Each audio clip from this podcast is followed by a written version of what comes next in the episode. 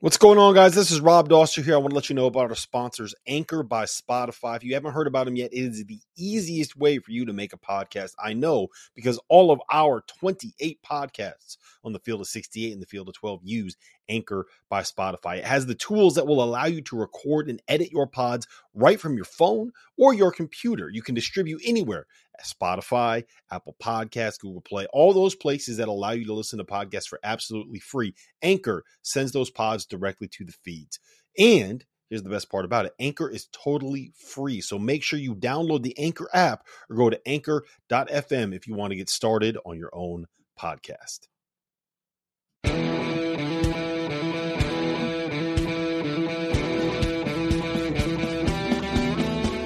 Hello and welcome to another episode of the Dauster and Deshaun podcast. But wait, we got some news today. What's that? We have a new addition to the podcast. Hmm. Standing five foot seven, a native of Cleveland, Ohio, now living in Hoboken, a graduate of Seton Hall University, Ooh. member of the Big East Digital team, and your favorite Fox Sports broadcaster, the one and only John Fanta, ladies and gentlemen. Clap it up for him. Here we go, let's go. Here we go. Come on. Dauster and Deshaun, let's go. It's a big day, big day, big day.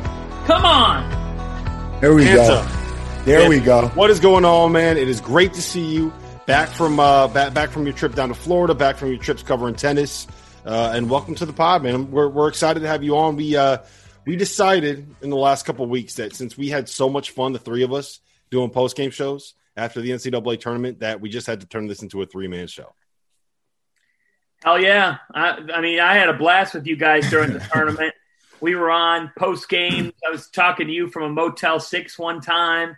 It was just a blast to work with you guys. And you know what? Um, it made sense. It made sense when you have a chance to do a post game show after a game as good as Gonzaga and UCLA and we talked for what nearly two hours. It was a no brainer, and uh, to to get to, I mean, I'll I'll sit in the corner and take my jumpers, but to get to to toss it back out to Deshaun Butler. I mean that says it all. He'll drive us, and he'll and he'll drive our press too. I'll sit in the back of our press. I'm going to sit in the back of our press day.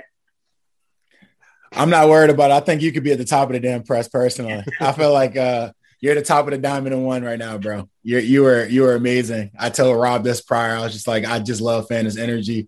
He makes it so easy to just flow and have these conversations about the game of basketball. Like it was a like you said, it was a no brainer. All right, so let's let's catch everybody up on what we've been doing for the last uh, last month or so. Um, for me, I've just kind of been uh, been relaxing, trying to catch up on all of the stuff that I didn't do at the end of the season to run a business. Um, I have been uh, watching a lot of Breaking Bad. I have been mm. enjoying the fact that um, you know I don't have to stay up until three o'clock in the morning, uh, reacting and writing and, and, watching basketball stuff. So, uh, starting to dive fully into NBA draft content, and yeah, starting to get this thing back on again. Day, what's been up, man? How you doing?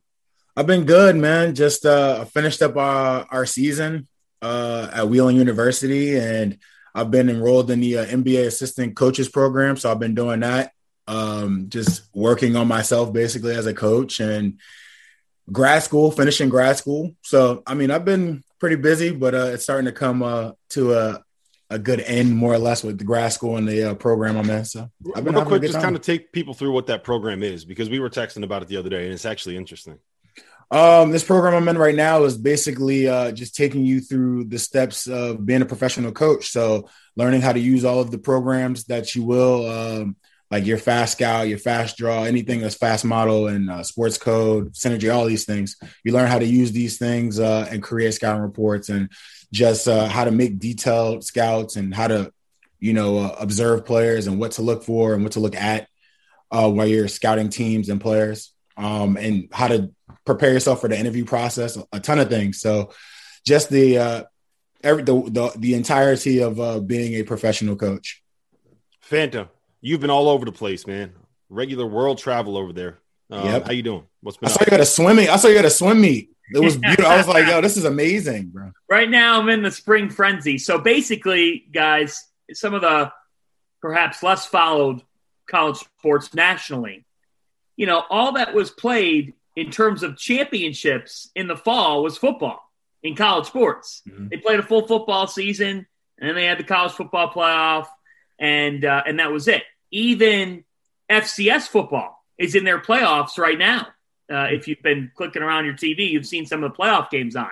So in college sports, everything in terms of championships for the most part got pushed to the spring, mm. which means you've got a frenzy. I mean, last night I wasn't sure which sport I was watching. It was covering lacrosse and soccer, and it's like you're trying to keep track of of both, and it's it's got me. Uh, my tabs were just insane. I'm not a good tab guy uh, on the on the laptop. Like I'll end up having like 70 tabs open by the end of the yeah. night. That being said, covering spring sports right now, um, lacrosse and soccer. And for those who know me from my Big East platforms, uh, the Big East has two teams in the Elite Eight in men's soccer.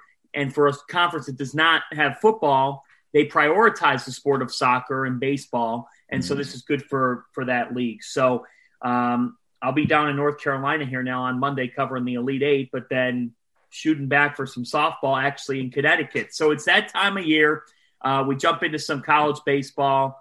I, I, love baseball myself. Rob, I see you got the Yankees hat on, so I uh, I'm excited for a baseball summer. I'm excited for a real summer. I mean, I'm in Jersey, and there was some hot debate earlier this week about best Jersey Shore bars. Like that's the debate I needed back in my life. That says we're getting back to normal. I can't wait for all those summer businesses that were either closed or extremely limited sure. last summer to be open back up and uh, ready for college basketball talk, college sports, and a huge, huge summer in which we're really coming back to normal. And by the time our 2021 22 college hoop season rolls around, we're going to see.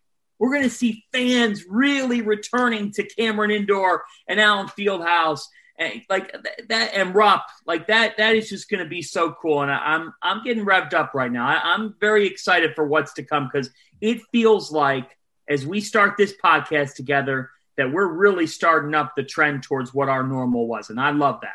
Yeah, I mean, you, you mentioned the point about arguing about the the best Jersey Shore beach bars.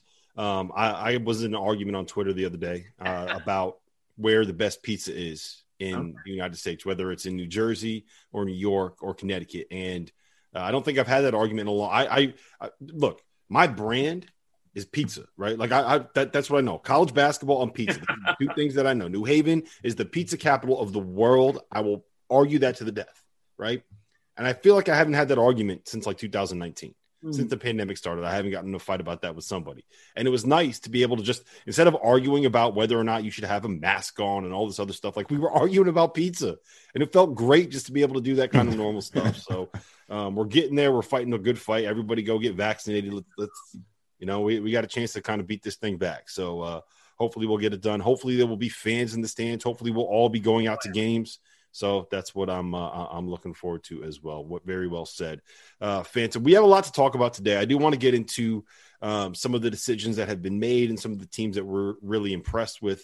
Um, you know, heading into next season, uh, I got a rant, a, a Fanta esque rant on, uh, on Mark Emmert and the decision to to renew his contract. Uh, but before we do that, I did want to talk about the kind of the big topic of the week, which was NIL rules, name, image, likeness and some of the impact that that could have on uh, on college basketball and the turnover in the offseason. For people that didn't know, I, th- I, believe Florida has now written into law that athletes are able to capitalize on their name, image, and likeness.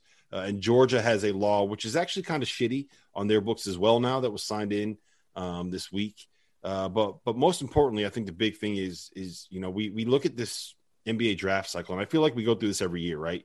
Um, right now, there are 49 players underclassmen that have declared for the draft uh, that are intending to leave school, um, according to, to, something that Jeff Goodman put out the other day. And in total, there have been 110 underclassmen that have declared for the draft and are just kind of going through the process. And uh, like we've seen this grow year over year over year.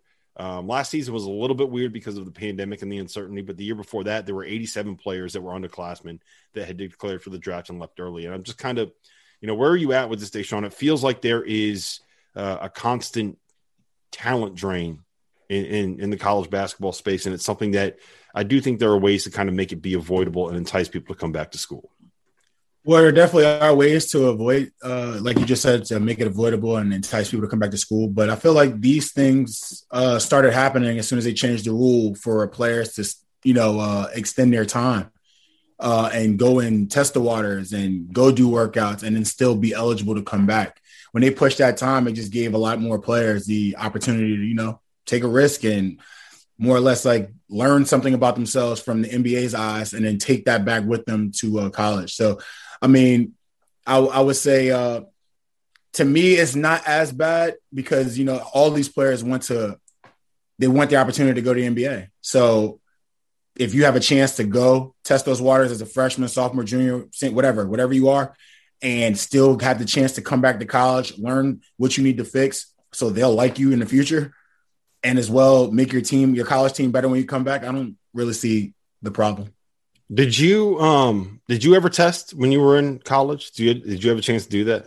Nah, I never really did. I, I wish I did. I feel like uh it would have probably helped me out a little bit. But once again, that's why why I'm, you know, kind of somewhat of an advocate for it because I think if I tested, I would have learned a little bit more about myself, could have fixed some things. Obviously, I had a, a good finish and everything as far as the college basketball, but just more or less, uh, I could have uh, made myself a little bit uh, more uh, I don't want to say presentable, but just made myself more of a uh, just more uh, approachable by those teams. just fix my game up a little bit and, and make them like me. learn more about the game because what I I didn't know much about the game. Period. I didn't know much about anything except just how to put the ball in the basket. So like that opportunity to go there, learn those drills, learn how to make myself better, and then get the opportunity to come back or find out if I was good enough to go would be would have been crucial. Right. Um, my big thing is not that that these guys have the opportunity to declare. It's that um, like I, I want them to have as much time as possible to be able to to get those evaluations directly from the mouth of um sure. of, of NBA yeah. evaluators, right? Like and, and I mean both of you guys can attest to this.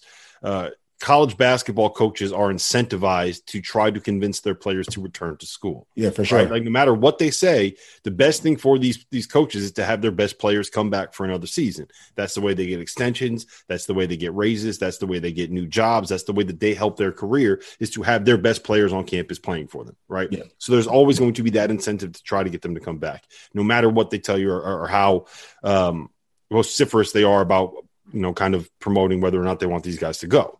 Uh, my big thing is that there's so much more money in the professional ranks now than there was even like five or six years ago. Yeah, exactly. Uh, the money you can make in the G League has gone up. There is the G League Ignite program that's created another avenue to get to the NBA draft. There are other leagues like the Overtime League that has been created, and the uh, I can't remember the name, like the the one um, I can't remember professional collegiate yeah. league. Like there's a couple different leagues that have been created uh, for high school and college players um, that are going to be able to allow them to capitalize on NIL stuff. There's more money overseas now than there was before, and there's easier avenues to get to some of these these clubs. You know, it's it's in a more connected world. You're not as isolated when you're able to talk to people on Zoom and FaceTime all the time. You know, so um, with the amount of money in, in college or in, in, in professional sports, I think we're seeing more players leave because they know, hey, if I can get like 75 grand to go play in uh, like Germany for a year, and and do that instead of coming back to school where I've kind of done everything I want to do.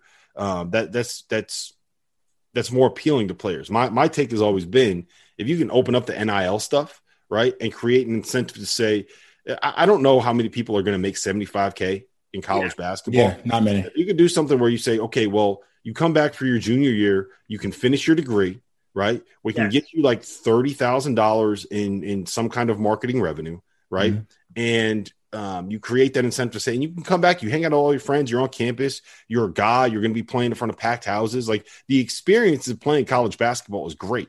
If you can create some kind of mo- monetary incentive to get guys to come back, like I, that's to me, it's no brainer. And I don't understand why it's something that is taking so long to get through and get in the court. It's not like they're going to. Well, it, it's taking long because the NCAA would prefer to have some guardrails included in the legislation. That's sure. why it's taking long. Which and they should. Well, well, exactly. They they should. And and here's the thing that I always think about with the NCAA. Now, now let's let's take a step back here, and I have a couple other thoughts on the on the pro route for for a moment after this. Is that if you if you are a multi billion dollar association. Why on earth would you change anything that you are doing exactly. to jeopardize? exactly. So when people get mad at the NCAA, I understand why you're getting mad.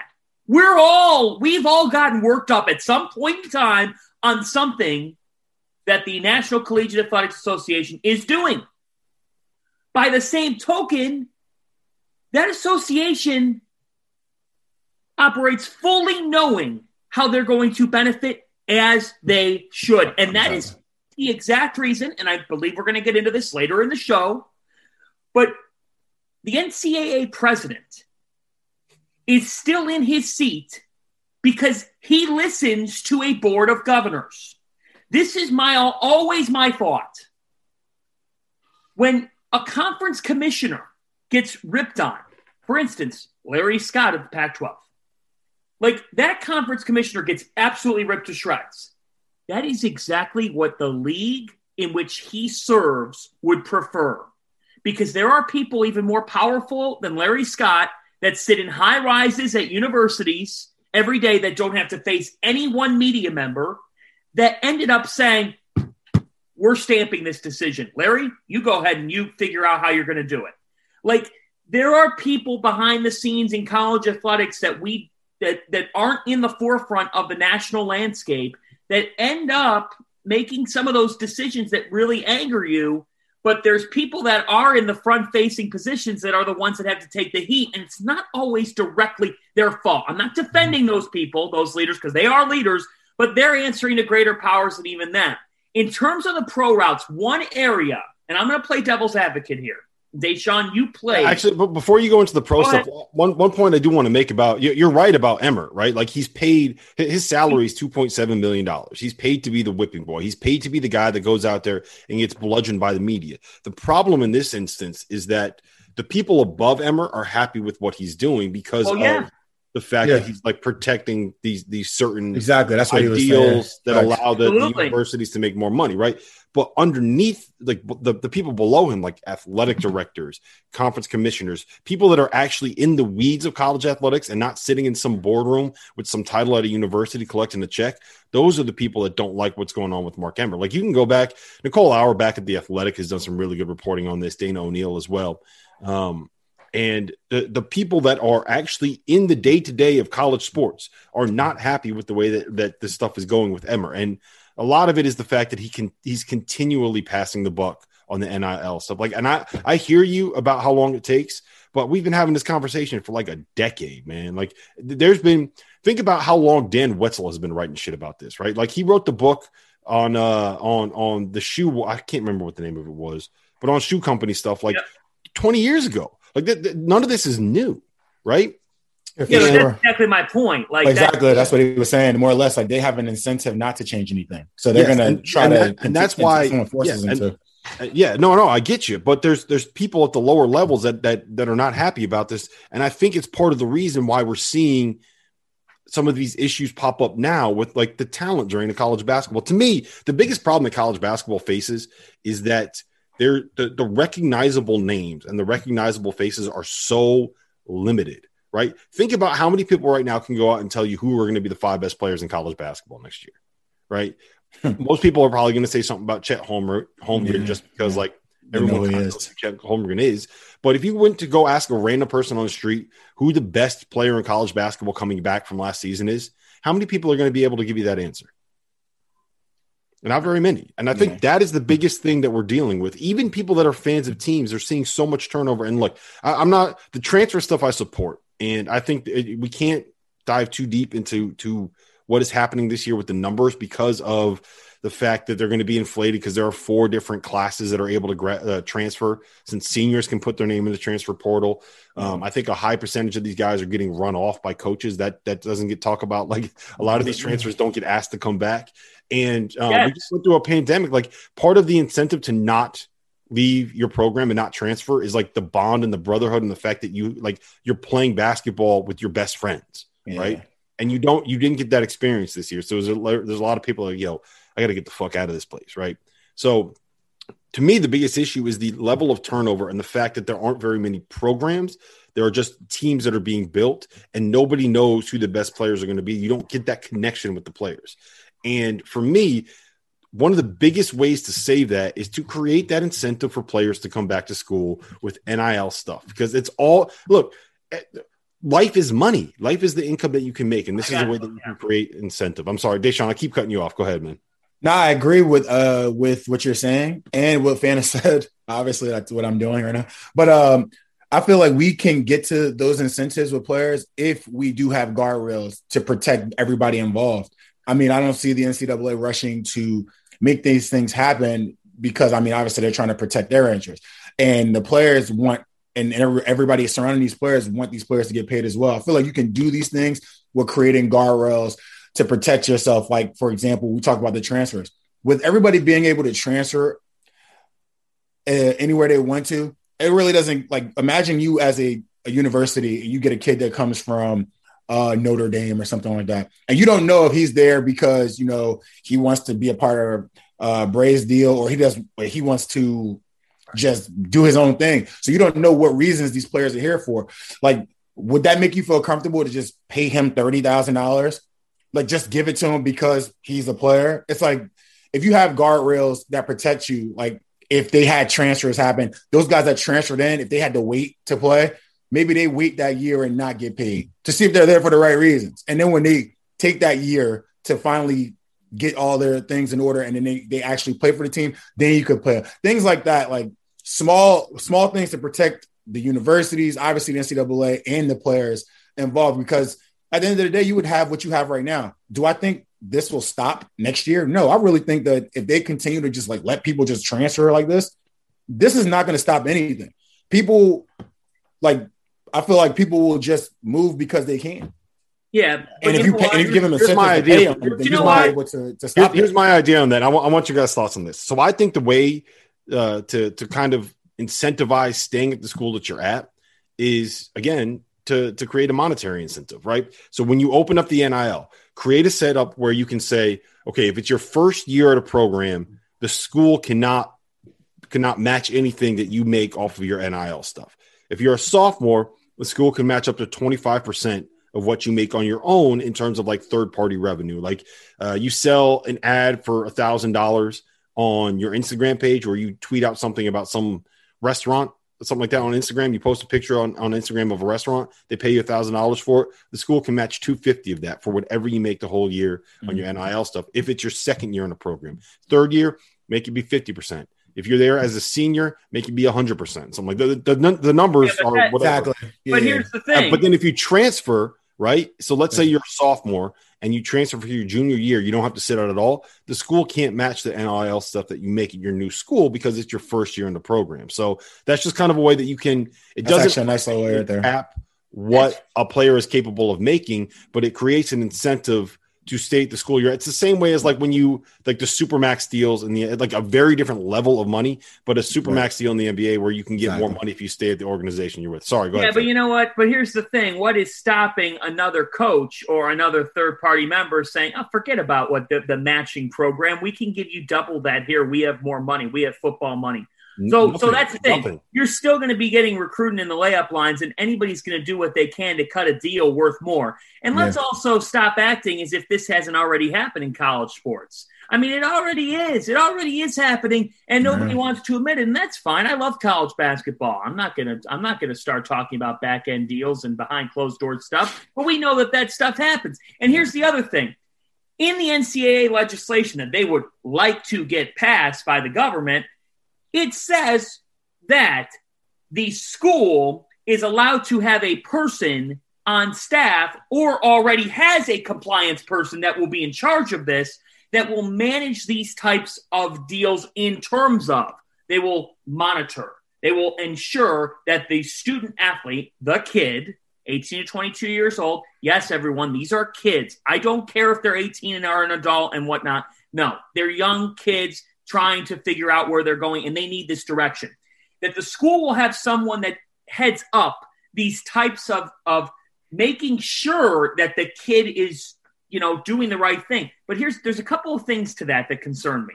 Number one, let's let's make sure that those people are always making sure that the kid is doing what's in his best interest. Yeah. And number two, the NCAA lists that the schools are not going to be handing out any dollars, Mhm. at least in their proposed legislation. Now, that could get changed, but there is strict guideline that says that the school is not specifically the one who's making it happen. And that's why I get concerned about this legislation. Because, Rob, you've been saying this is taking years and years to pass. You know why it's been taking years and years to pass also? When you look at the legislation and when you look at some of the language and some of the terms within it, it's legislation that really, in my mind, would be hard to pass to begin with. The kid is not allowed to wear his school logo when he cuts a deal with a with a company. If he puts up a um an, an ad with a restaurant locally, he just has to wear like blue if he plays for Kentucky. He can't wear the Kentucky logo. College basketball, part of college basketball, what is college basketball, as you said, in an ever changing sport, is the brand name. And you know what? That brand name travels. When Gonzaga faces UCLA, and that game is what it was, we saw the TV ratings for non football live events. College basketball was at the top. College basketball is dying. Get the hell out of here. You go kick rocks. But I just think that that there are too many like ifs in this legislation that make me concerned like what is the finished product going to look like? And i also think finally and i'm really interested to hear your guys thoughts on this is we're already seeing without the nil passing the concept of being a role player for certain programs has gone totally away. St john's is the top example of this. They mm-hmm. have had eight players transfer and all have transferred down. Not like down a little, like down significantly. And that's where I do think the NIL is going to get interesting from a transfer standpoint. Because Yeah. if you're the fourth or fifth best player at St. John's, but you could go to name that mid major, even like a higher low major that says, hey, our number one player on our team, our top scorer, we're able to negotiate, and this wouldn't be in writing, but negotiate a deal with the local car dealership, and you're going to get X amount of dollars in this, and you could get your degree, get X amount of dollars, and do all that. That's Mhm. where I do think, like, being a role player in college basketball gets devalued even more by the NIL legislation, in my opinion, because it's going to be a competition between your best player and how much room is there to make money if you're the fifth or sixth best player on a team? That's true. Also, another question: What do you who if the university isn't going to be able to, you know, Sure. pass the bill, then who the hell is going to? Where's this money going to be coming from?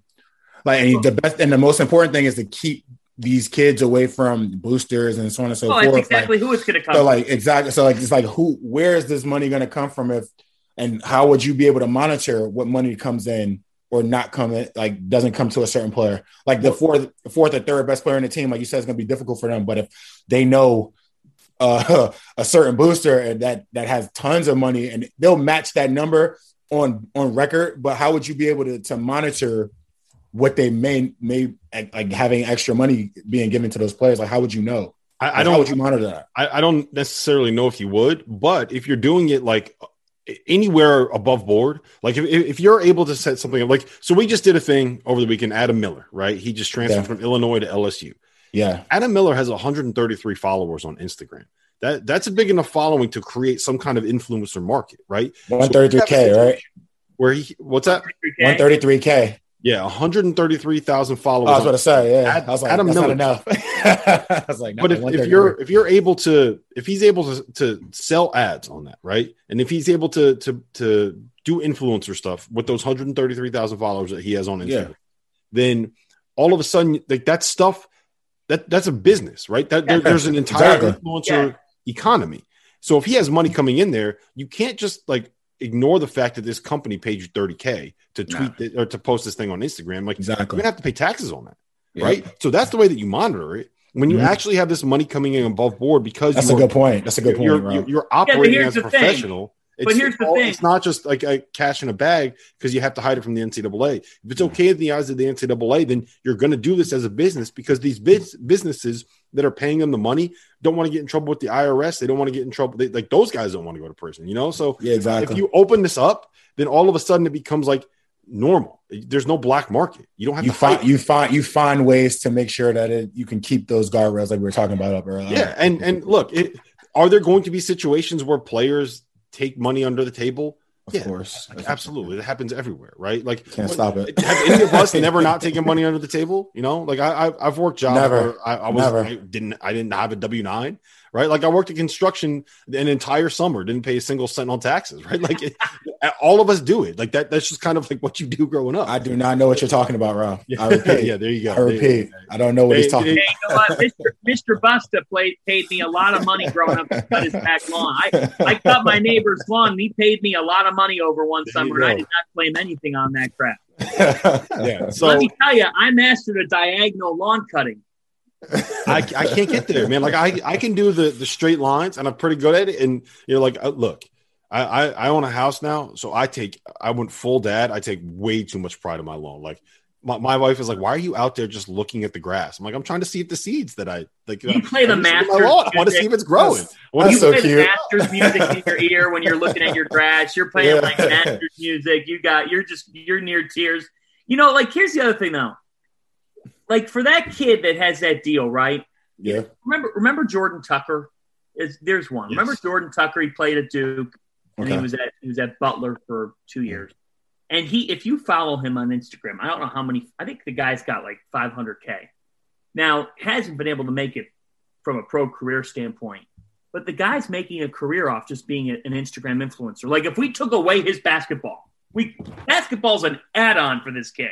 Yeah. Kid's doing ads with Coach and this company and this company, and he's a supermodel basically. Mm-hmm. So my question is, if you are, let's say you're a supermodel on the side, like let's say you're a men's basketball player and you've just got the looks and you can do, you know, your photo shoots with, name that company. So basically, if you're living the life of Deshaun Butler, more or less. Yeah, False. yeah, yeah. yeah False. exactly. maybe some some of the uh, maybe maybe like uh so, like I get your point, man. Don't let him interrupt what you're saying. right. What's our what's our trimming company again? What's company? Those that will not be mentioned, they're not paying us anymore, so we're not going to say their oh name. well, you know what? Fuck them. But if you did a, if you, yes, Fanta. if you Love did a if you did stuff for them okay if you did let's say you did stuff for them so my question always is like do you have to get that you know check marked by the ncaa or are you allowed to do that? You know like like that's that's where i say if the kid has his own business on the side if nil's allowed I hope I hope that that kid doesn't have to go through some thorough process to make sure that this gets approved by people. He's he's he's going to, He's which going is to the have to. problem. I know. Yeah, he's going to have to, which is a problem. Yeah. and But I that's that's creating necessarily- jobs in a sense though. Like you, you you'll have a job for somebody to monitor these kids uh their freaking uh Yeah. their, the the problem with the get. problem that I have I with that is it has nothing to do with him being a student athlete. Like that's the only thing that I have an issue with is that is that where this deal comes about is if I'm a student at a school and I have a business, I don't have to tell anyone at the university what I'm doing with No, that. that's true. That's true. so that's that's where I do kind of because I think a lot of these kids, if they need to find mon- monetary ways, they've got parents and uncles and aunts and people that are like you know those people in the circle that are always trying to figure out ways to to, to, to brand the influence. Like they're already doing it in college. I hope that they can benefit. I hope it's not too hard. But yeah, it's going to be a thorough process, and that's where the guardrails come in, and that's where you kind of say like, how real is this going to be? And Yeah. with that being said, if it is real, how how real does it have to be for Congress to pass actual legislation? Because if you're a con- like these Congress members have looked at this stuff and have, and have said, yeah, why are we why are we giving in here on this bill? And that really creates an interesting dynamic here this summer. And remember, I've heard from multiple people, Congress is going to go on a break. Like everyone says, this summer this is going to get passed. Yeah, Congress takes a 60 day vacation, guys. Yeah, and you you can't trust the congressman as it is. Like so Georgia just passed an NIL bill and it is fucking laughable, right? The way that they set it up is basically 70% 75% of the money that these players make from third-party companies can get redistributed to by, by the athletic department to whoever they uh-huh. Oh. want to give it to to other student athletes, which is just like That's stupid. it, it's laugh. So I'm going to go on a rant here. So why would someone go to Georgia then? So Like I so- mean, like honestly, like why would anyone want to go to Georgia? Like it's yeah, one of those. it's- no, I get I get that, but like it's also I've been passed. it's the principle of the thing, right? So Brian Kemp is their governor, right? And he leans uh, a certain way politically. And the way yeah. that he leans tends to associate pretty strongly with the concept of capitalism, right? So that side of the aisle in Congress despises things like welfare or the redistribution of wealth or like finding a way to to make sure that billionaires like Jeff Bezos can't hoard all of the money in this country. Oh my gosh. Socialism yeah. is a slur for those po- politicians, right? Yeah. I, don't think that I'm saying going too strong. They, they, nah. they hate that concept. There's a reason why they hate uh, AOC, right? And they hate the concept of socialism but he just invented and signed in a bill that is socialism for student athletes. 75% of the money that they make off of their own name, image, and likeness can be redistributed and taken from them. That, that that's communism. Are you kidding yeah. me? Like that is that's socialism. That is the definition of socialism. And if I was, guys, if I was just a little bit more cynical, what I would say is that it seems like a lot of these situations where white men that are in power, old white men in power that hate socialism and love capitalism, find a way to make it so it doesn't work when it's young majority black athletes that are doing the they weaponize weaponizing They're weaponizing. They're weaponizing but, socialism to make sure they don't get money. yeah, they're, weapon, they're, weaponizing. They're weaponizing it, and they're making sure that the, the, the young majority black athletes that have a chance to do the capitalizing aren't able to do it. And if I was more cynical, I would say something about that. But you know, I'm not I'm not quite that level of cynic just yet. I just wanted to to put that little bug in your ear. So we'll talk uh, after the show. We'll talk after the show. Okay, we'll talk after the show. All right. So let's let's talk about actual basketball stuff. We'll we'll tell people that, yeah. that they can just jump ahead. Um, I don't do, do you guys want to get into these new rules that they're they're talking about like this the potential for six fouls, the fact that we're not yeah. going to have quarters like uh, explain that to me, please. I was going to say, like, I wanted you to explain this to me thoroughly these new I, rules? I, don't I don't know if I understand it. The the the term so Matt Norlander did, uh, of CBS Sports did a lot of reporting on this, um, and he used the term quasi quarters because apparently yep. uh, there's too much that they, they college basketball is the only level of basketball where we have two halves and we don't have four quarters. Yeah. The reason why we can't go to four quarters is because there's too much money tied up right now in TV deals that require five television timeouts per half in a sport that that's that's amateurs that's just student athletes that's not a professional that's not a billion dollar industry right um, so we can't go to quarters so what they're going to do is try to que- create the, the, this is the term that that that norlander used quasi quarters to be able to reset fouls at 10 minutes of every half that's just it, stupid just make it quarters dumbest thing ever just make it quarters find a way to like everything is negotiable it, everything in the advertising business is negotiable. You can Absolutely. find ways make it work. Stop worrying about just the money. Start worrying about benefiting the game. It, yeah, I mean, geez, like, why, how come we're the only people that don't use our? I mean, I kind of look at college basketball is like a, a farm for for pros why don't we do things to prepare our guys for what they're getting ready to go to if they have opportunity to go to NBA? That's like, why are we not playing?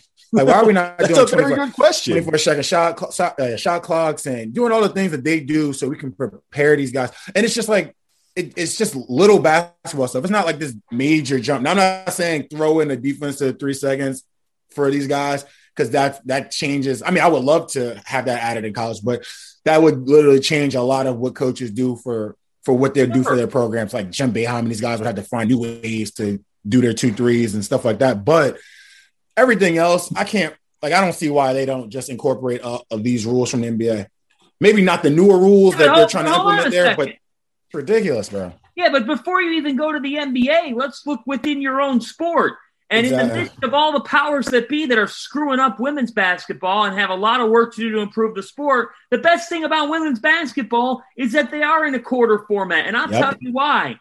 The quality of play has improved in women's college basketball. It has. And if you disagree with me, I would ask you watch a Sweet 16 women's basketball game. Watch an Elite Eight women's basketball game, and you will see how the sport has benefited from quarters.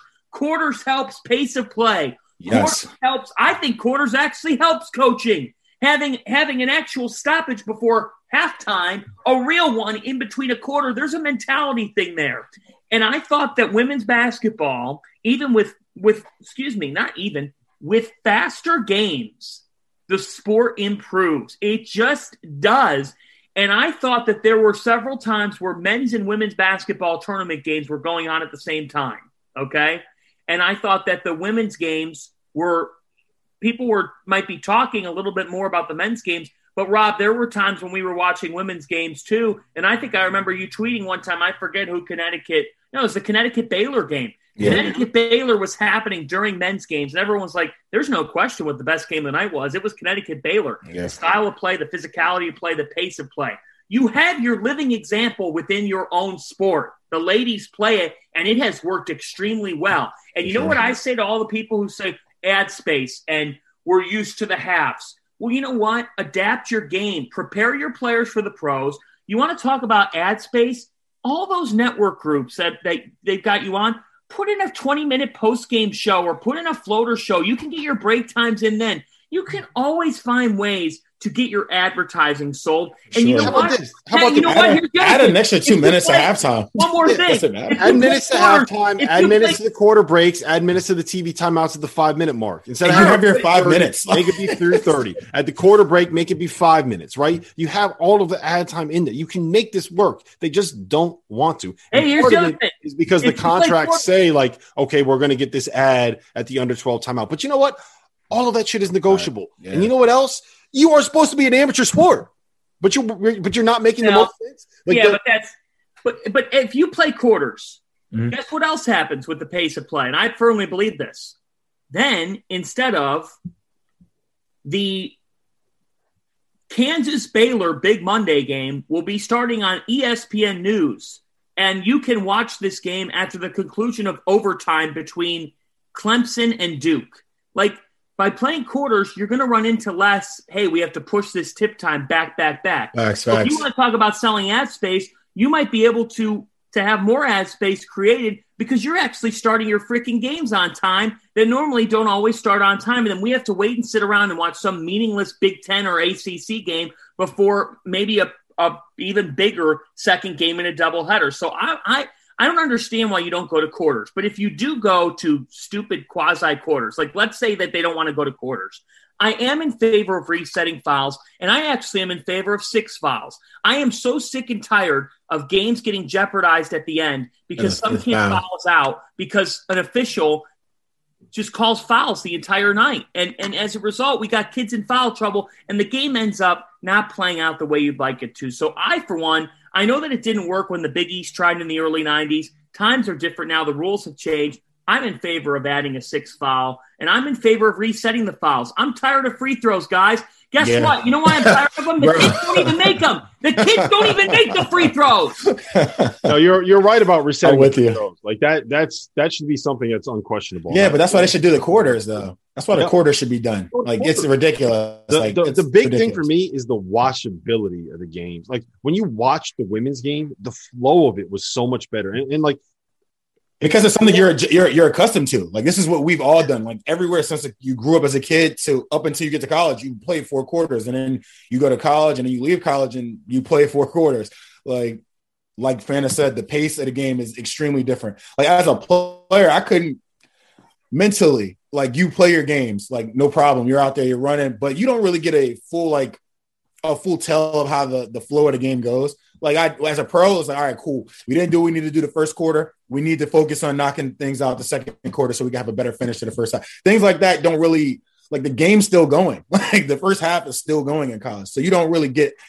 It's not as uh, it's not as uh, something that you would you would hear as many as many times from a coach. All right, the first ten minutes were this. Now, like that's not the the lingo for the most part in most yep. places. Yep. All right, I think we're all on the same page there. Let's wrap this thing up. Uh, I want to talk about the teams that have changed your opinion the most on them since the end of the season, whether it was via transfers, via coaching changes, via players coming back, via players employ, uh, improving, um, additions that they've made in the offseason. Fanta, I'm going to give it to you.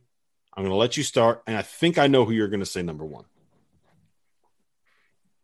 Wow. Uh, I'm probably going to go totally unlike what you thought I would go with. Okay. I'm right. going down south for this one. Ooh. I'm going to the SEC. Ooh. And I am very impressed with what the Musbots in Arkansas have done here thus far in the transfer season. You knew that you're going to lose Moses Moody. And then there are questions that get raised because if you look at the recruiting rankings, Arkansas is in the back half, like well in the back half of the SEC in terms of their incoming recruiting class. So Arkansas is in a war with a couple other schools for Chris Lykes, the Miami point guard. Mm-hmm. That's a big time get for Arkansas to be able to bring him into their equation and have him run that backcourt. But they were not done there. You get a Pittsburgh transfer, an Au'Diese Toney, who is a big time scorer, who can beat you in a lot of different ways. I've watched him play a couple times. I've been impressed with him. And then you bring in a South Dakota transfer that the nation doesn't know as much about, but his name is Stanley Umude. And Umude had a terrific season, averaging well over 20 points per game. Some people thought maybe he would try to test the waters or go international. Like the kid's going to be a bucket wherever he ends up playing. I could see him going overseas and having a great career. But Arkansas just brought in a trio of guards that combined last year in this sport to average nearly 52 points per game. And I see what Eric Musselman's doing at Arkansas, and I love everything about it. I think that the Razorbacks, like they made the Sweet 16 this year, it was the first time in a long time that Arkansas had made the second weekend of the NCAA tournament. And in my opinion, they're not done. Like I think they're going to be a program. What Texas Tech is to the Big 12 under Chris Beard, we'll see if it continues. But yeah, what Texas Tech was to the Big 12, Arkansas will be to the SEC. It would not be surprising to me that sometime in the next three to five years, the Arkansas Razorbacks make a Final Four. That's how high I am on this program going forward. And I thought that the, the transfer additions that they've made thus far have really changed my perception of who they are going forward. I have others, but I'll start with Arkansas. I like it. I like it. I'm there. The Muss Bus, baby. Jump on board. Dave, where I'm you at? Where you at? Who you got number one on your list? Uh, not I want I want to say they're number one. I'm just looking forward to seeing what they look like. I think Kentucky will be interesting to watch uh, next year. Cal brought back yeah. both his, his his past assistants. Uh, I'm I'm very familiar with Orlando Antigua, and he is an amazing recruiter. And I know that was like one of the uh, bigger, I don't want to say letdowns for Kentucky this year is their recruitment more or less just like the players that they brought in didn't, you know, do what they normally do as freshmen. Like they usually find these great freshmen that come there and just do amazing. So uh, I think Antigua and uh, and Ron Coleman coming back is like super big. And um, with Kellan Grady and, and Oscar Tshiebwe, I, I kind of feel like I'm, I'm excited to see what they look like. Baby, big shit, man. Can't wait to see what my young guy uh, looks like over there in Kentucky. But uh, I think Kentucky will be very interesting. And I don't, I personally don't think that. Yes, and I personally don't think that. Uh, granted, uh, you have a bunch of these guys that entered the draft. I don't think. I think they'll come. They'll come back. Yeah, I just, I just feel like they, they they didn't have the greatest. There's maybe like one or two guys that can stick, possibly, but not like first round. So like they'll have the opportunity to come back and with uh, a majority sophomore team adding those pieces and the staff pieces, I think they'll be all right. They'll be way yeah. better than they were this past year. Yeah, I mean, getting the shooting in there, I think, is going to be a big thing. We've been how long have we been saying that that they don't yeah. have enough shooters? Kellan Grady, sharp. All they, CJ Fredrick, was maybe the best yeah. shooter in a, like one of the best shooters in the country. Um, I think it's gonna. Uh, there, there's two things I want to see Kentucky do. The big one mm-hmm. is get. Uh, is it Ty Ty Washington? The the point. I, I don't know. Yeah, yeah, it's not. It's not time. That's how he Yeah. So I think getting him in, which seems like uh, it, the, that's the way that it's going to end up going. I think getting him is huge because Nolan Hickman just decommitted, so they need him. Um, and I also think it would be important to get one of Keion Brooks or Isaiah Jackson back.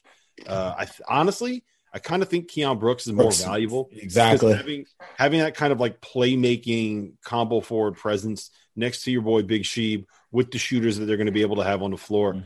Um, I just look, I, I love Keion Brooks. I think Isaiah Jackson is probably a lottery pick. If you're a lottery pick, I think you probably should go. Gotta go. Yeah. Yeah. Um, Keion Brooks to me is a guy that can come back and have a great year and be like a PJ Washington kind of go from being like a kind of like a second round, maybe undrafted, maybe two way kind of a guy to being like a legit first round top 20 pick. Like I, I think he's really, really good. So yeah, I like um, him this year too. Kentucky when, ahead of my list. Um, yeah. You know who else I had on my list? Number one was a place where one of the one of the point guards left Kentucky, Devin Askew, ended up at Texas. Yeah. Texas also brought in Timmy Allen, who averaged 17 a game last year. Yes. At, at Utah. He also brought in Christian Bishop, who is like that perfect kind of lob catching, rim running, shot blocking, super athletic five that Chris Beard is so good at working with. And oh, by the way, they also brought in Chris Beard and a yes. killer, a killer coaching staff. They're still in the mix for a lot of guys um, on, on on the transfer market. They got Andrew Jones coming back. They got Courtney Ramey coming back. I look. Do I they bring Mac McClung there? so that that's what they remember. I was like, where the shots? Speaking, like, speaking of the NIL stuff, like you, Mac McClung would be a million. Oh my, oh my gosh. Oh, some people would just like clean up. And I kind of think it wouldn't matter if they were mid high level, like power five or not. Oh, no, like no, that's people, exactly I feel like some people are just gonna clean up with this because mm-hmm. I mean it's that they're purchasing you, they're trying to buy you, yes. they're just selling yes. you. So I mean, Tristan, well, you know what? If Tristan Jass can make like millions of dollars a year doing basketball videos, like imagine what Mac McClung because he's what? actually good. He just doesn't Jordan, have that cool curly hair. And jo- Jordan McCabe and his his stuff that he does, like that's what I'm saying. Guys like like that do a really good job outside of the game for the most part, outside of their team and college team. Even yes. in doing a good job, they'll do great. Yep. But you know right. what? To your point, college basketball, and, and a lot of people would, would, roll their eyes, but I, I really think this this is where Rob's original point on this pod is really important to remember. Like the the G League Ignite, the overtime league, this league, mm-hmm. that league, these new projects are missing one thing the brand that comes with college basketball. College basketball, yeah, that's true. The television, the television exposures that come with college basketball. And so that's where not college basketball the sport, but what college basketball has created over time.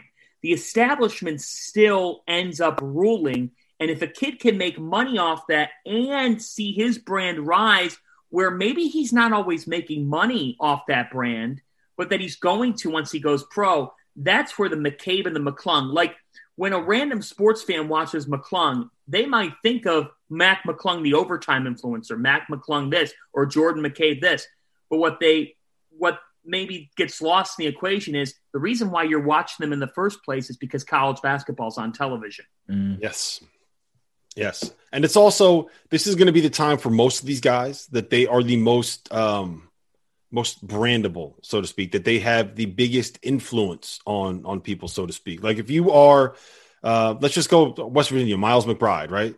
Um, right now, there are probably a lot of West Virginia fans that will want to buy something because it's endorsed by Miles McBride. Mm-hmm. Uh, mm-hmm. If he ends up leaving in two or three years, right down the road, and he's on a bench somewhere for an NBA team, maybe he's playing overseas, wherever he is, is he going to have that same kind of impact?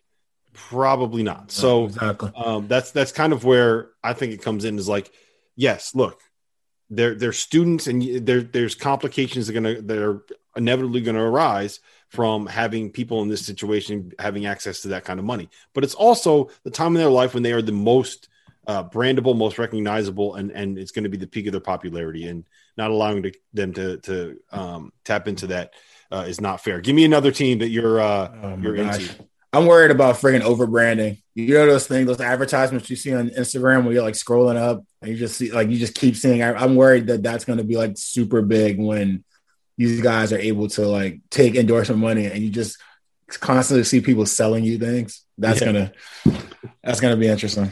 Yeah, when you just see, uh, um, you know, 37 straight man, yeah, exactly, college like, basketball players. Like, yeah, it's just yeah, like, okay, oh get it. You, it. you guys, congratulations.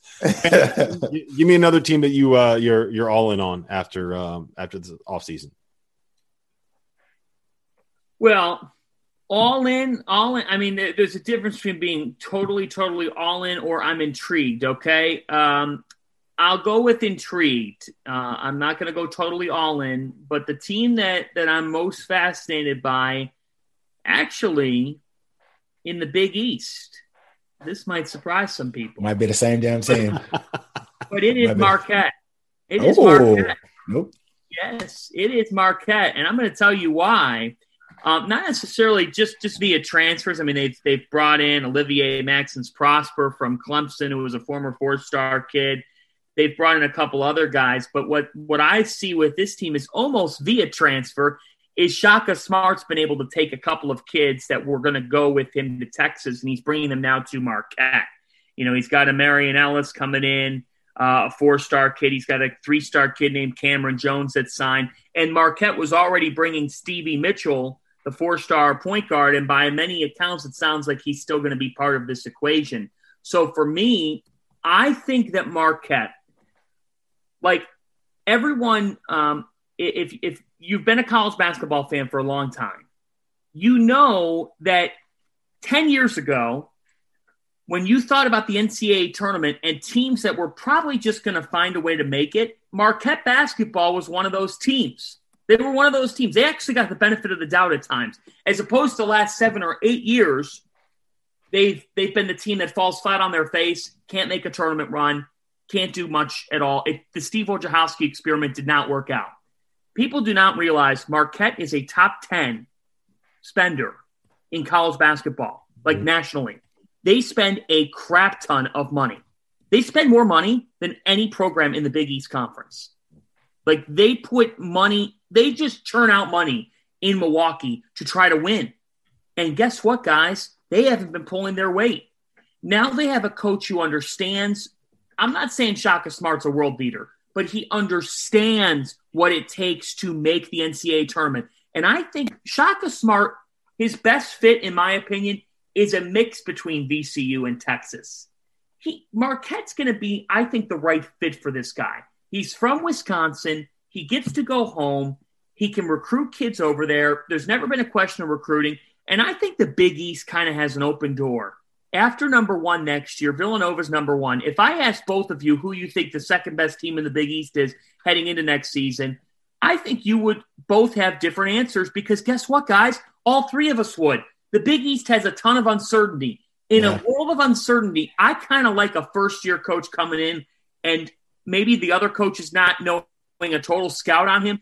I'm, I'm a little bit bullish on Marquette to be able to be a top six team in the Big East and hang around, hang around next season in Shaka Smart's first year. I think Marquette can win. They have the assets to win. They didn't have the coach to do it.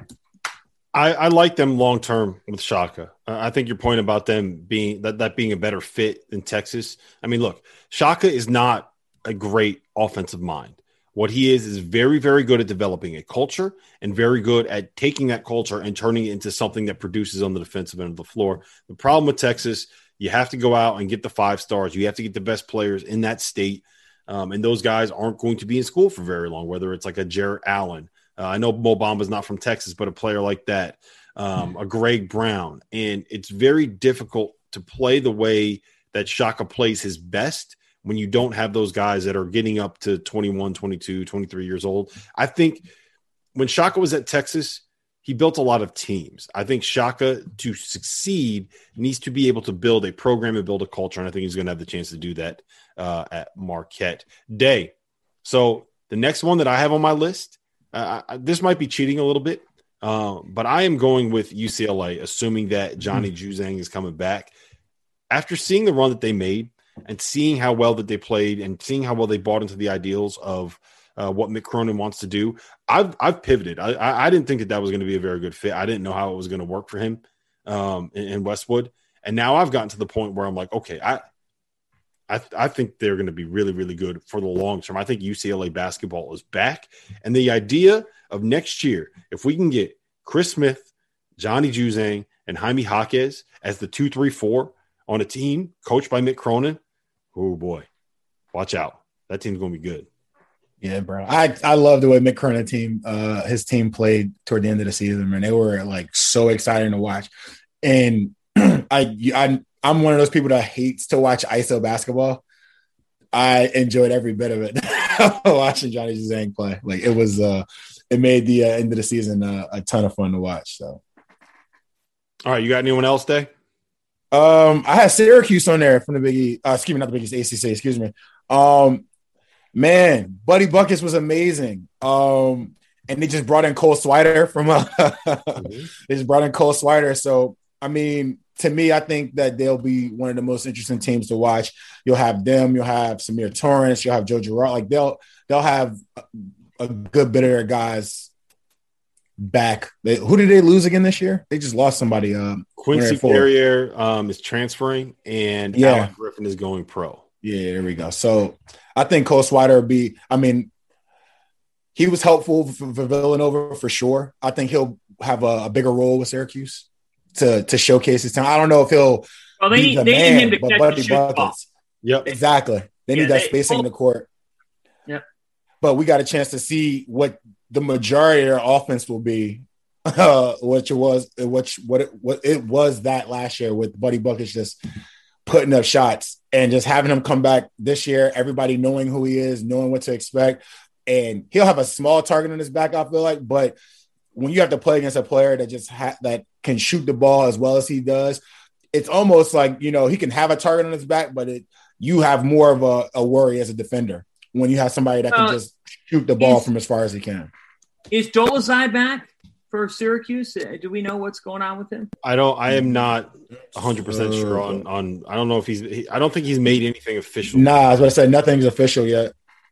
Okay, uh, because obviously, you know, he's a he's he was he was great for Syracuse in that win over West Virginia. Yep. He was just terrific moving the ball. You know who's oh, another sorry, team? Big, entire team. Don't worry about it. Don't worry about it. I'm still recovering. I shouldn't even hey. pick them to tell you the truth. But in the world of hate down in the DMV for Mark Turgeon, I am here to to provide some light. Um, I mean, come on, folks. Like Maryland has picked up Fats Russell, who is a beast of yes. a player. Like he is, I cannot wait to watch Fats Russell in the Big Ten. I think he's he's a killer. And against fellow Big Ten guards, I think he's going to be a must-watch type of player. And by the way, Big Ten, ACC, figure out a way to give us a really good Maryland, Duke, Maryland, Carolina type of game early in the season next. You don't want to see Maryland Georgetown after they after Georgetown stole Qudus Wahab? Nah, nah. We need we need that Maryland that Maryland Duke vibe would be awesome, in the gap Wahab down there. Maybe in our bit in the Big Ten, Big East. But I'll tell you what, that's the other one. Qudus Wahab is a man possessed, and I'm not just saying that. I, I think this kid could be a pro. Um, you he know, is, for sure, for sure. He's an elite finisher. He quite literally dominated the Big East tournament, and then he transfers to Maryland. Brutal um, and then said, and I got to call my man out here, okay? He was asked why he transferred to Maryland, and he talked about educational reasons. Qudus, or as I know him, Q, you were at Georgetown University. Yeah. Like, what are Do you I talking about? Anymore? Do I need to say any more? Look, I get it. I hate that he's transferring away from Patrick Ewing because I love that. Mm. I mean, I guess if you're a Georgetown fan, I'd be puzzled because it's like, what? We just won a Big East championship. Like, we've got um, the pieces here. Dante Harris at point guard, that kid's not going anywhere. But you know what? He does bring in a couple of bigs. Not that that was going to take away from Wahab's time, but it would, it would have created more compet- uh, you know, more competition. I think for Georgetown going forward, like what happens after Wahab? Well, they've got Ryan Mutombo coming in. It's going to be fun to see Pat Ewing coach Dikembe's son. But yeah. for the long term, like that's tough on Georgetown. Maryland got a lot better. Qudus Wahab and Fats Russell are two of the top 15 transfers in my mind, and Maryland got both of them. Yeah, I thought WU was gonna get uh Wahab. I was he was in the we were we were in the mix. I thought we had him. But yeah, I kind of feel like transfers like that, there are gonna be more transfers like that than what Rob and me were talking about earlier with like players just like not vibing with their team or a player being upset at a coach. I feel like there'll be more transfers because people don't want to compete with other players and they want to leave. Like that, that sucks. To, that sucks. Like to hear an answer like the reason I'm going to Maryland is because of school reasons. When you're at Georgetown, it's just like, come on, what are we talking about? And you hear all these bigs coming in. It's just like, all right, either you don't want to compete or like I don't, I don't, I can't even find another answer. Like, is Patrick Ewing just that terrible to be around? I don't, I kind of, I don't believe that. He's a big man's coach. Like, I feel like guys like Patrick Ewing and like Juwan Howard, will be if you're a big, it'll be the perfect person to play for. And you just came off of a Big champion. It's like it's confusing, but I, I, feel like you'll have more. You have more of those kind of transfers where you don't. You have guys that don't want to compete for their spot. They just want to walk in and like just have a spot. Yeah. So the along those same kind of lines, the last one that I had written down was um, was Auburn uh, with some of the players that they're bringing in. Um, now, the big thing for me, like the big name, is probably going to be Walker Kessler, right? But they also got the uh, the um, Jabari Smith kid coming in. Uh, JT Thor has declared for the draft. Uh, I don't think that he is. I, I would expect to see him back. I think Um, and the big one for me is going to be Allen Flanigan, who I think has a chance to be SEC Player of the Year if he does end up coming back. And they got a whole bunch of little guards that are committed. And, and look, the key for them, they got the wings, they got the athletes, they got the shooters, they got the size inside. They have a lot of pieces that can make them be a really, really good team. Uh, where they really excelled last year was when Sharife Cooper showed up and they all of a sudden had a playmaker that could get these uh, these finishers to be able to get the open looks that they had. Now losing Justin Powell hurts. Hmm. Um, mm. I think Cooper. I mean, look, he was a great passer. Day we talked about this a lot of the time. Yeah. Uh, he wasn't a great shooter and he was not very good defensively, and it kind of created limitations for Auburn long term. But yeah, if some of these guys they got coming, like they just got a commitment from um, Desi Sills from uh, from Arkansas, um, okay. and then they have a couple mid major guys coming in that are that are pretty good. Um, so if those guys can can step in and can be kind of creators and facilitators and uh, initiate offense at the lead guard spot, then I think that they have a chance to be really, really, really good uh, next season. If there's one thing that we know Bruce Pearl can do, he can slap a bunch of players together and find a way to make it all work because that's kind of what he's done his entire career. I'm, I'm intrigued to see what Walker Kessler looks like uh, during the season mm-hmm. for sure. Set seven foot, like 250. That's a big dude. So uh, I'm excited to see how that works out for Auburn for sure. Yep.